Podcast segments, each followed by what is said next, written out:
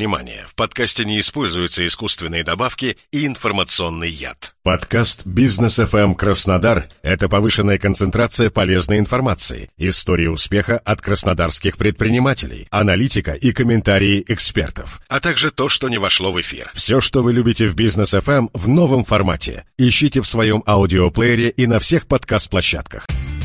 Адвокатский клуб на «Бизнес FM Краснодар».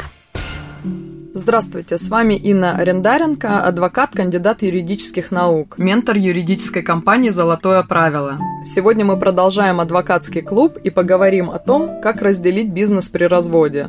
Да, такое случается, когда предпринимателям приходится расторгать брак, и в данном случае по общим правилам делится все нажитое имущество, включая и бизнес. И здесь, конечно, часто приходят партнеры, которые владеют бизнесом, или наоборот, те, у которых супруг официально владеет бизнесом, и задают вопрос о том, как правильно разделить имущество, в том числе бизнес, который был нажит во время брака. Самый главный вопрос, который необходимо выяснить в таком случае, был ли между супругами заключен брачный договор. Принципиальный вопрос, который определяет и часто делает отношения между супругами в плане не только личные, да, но и имущественные отношения, делает более такими этичными, правильными, корректными, потому что стороны при заключении брака уже определили, каким образом в случае расторжения брака будет делиться совместный бизнес. Как правило, брачные договоры договоры заключаются уже сознательными предпринимателями, у которых есть имущество, есть бизнес, который делить. И самая частая формулировка, которую мы встречаем, это то имущество, которое является собственностью одного из супругов на момент заключения брака или приобретается в процессе брака и записано на имя супруга, оно остается собственностью супруга даже при э, расторжении брака. То есть устанавливается раздельный режим имущества супругов. Это очень удобный формат, при котором расторжение брака происходит понятно. Но чаще всего, конечно, между супругами, особенно когда брак длился долго, брачного договора нет. И здесь встает вопрос о том, каким образом делить имущество, если брачного договора нет. Мы рекомендуем часто сторонам, рассказывая о том, в какие судебные тяжбы они могут войти, если будут делить в принудительном порядке имущество доли в компаниях, мы предлагаем рассмотреть вариант заключения брачного договора до подачи заявления о расторжении в суд.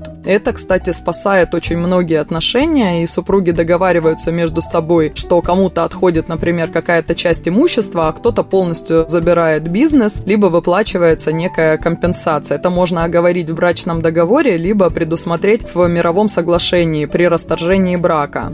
Если же такой сценарий невозможен при расторжении вашего брака, то здесь действует семейный кодекс, при котором все имущество, которое нажито в браке, оно делится 50 на 50 между супругами, и, соответственно, супруга, даже если не являлась участником общества, она имеет право на 50% от той доли, которой владеет тот супруг, на имя которого доля записана. Очень часто, оформляя партнерские отношения, мы обращаем внимание на то, есть ли у партнеров супруги и есть ли у них брачные договоры. И даже заставляем партнеров подписывать супругами брачные договоры хотя бы в отношении конкретно того бизнеса партнерского, который создаем, для того, чтобы в случае, например, корпоративного конфликта в нем не появилась еще плюс одна сторона или не стала причиной этого корпоративного конфликта, когда будет претендовать на долю в компании, где, по сути, человека не ждали. Есть еще дополнительные механизмы, которые можно прописать в уставе и в корпоративном договоре, договоре, которые препятствуют э, входу нового участника в состав общества. Вот, но это уже другая очень длинная история. Особый интерес, конечно, составляет ситуация, когда разделить нужно бизнес, состоящий не из одной ООО, например, а из нескольких ООО, а еще ИП,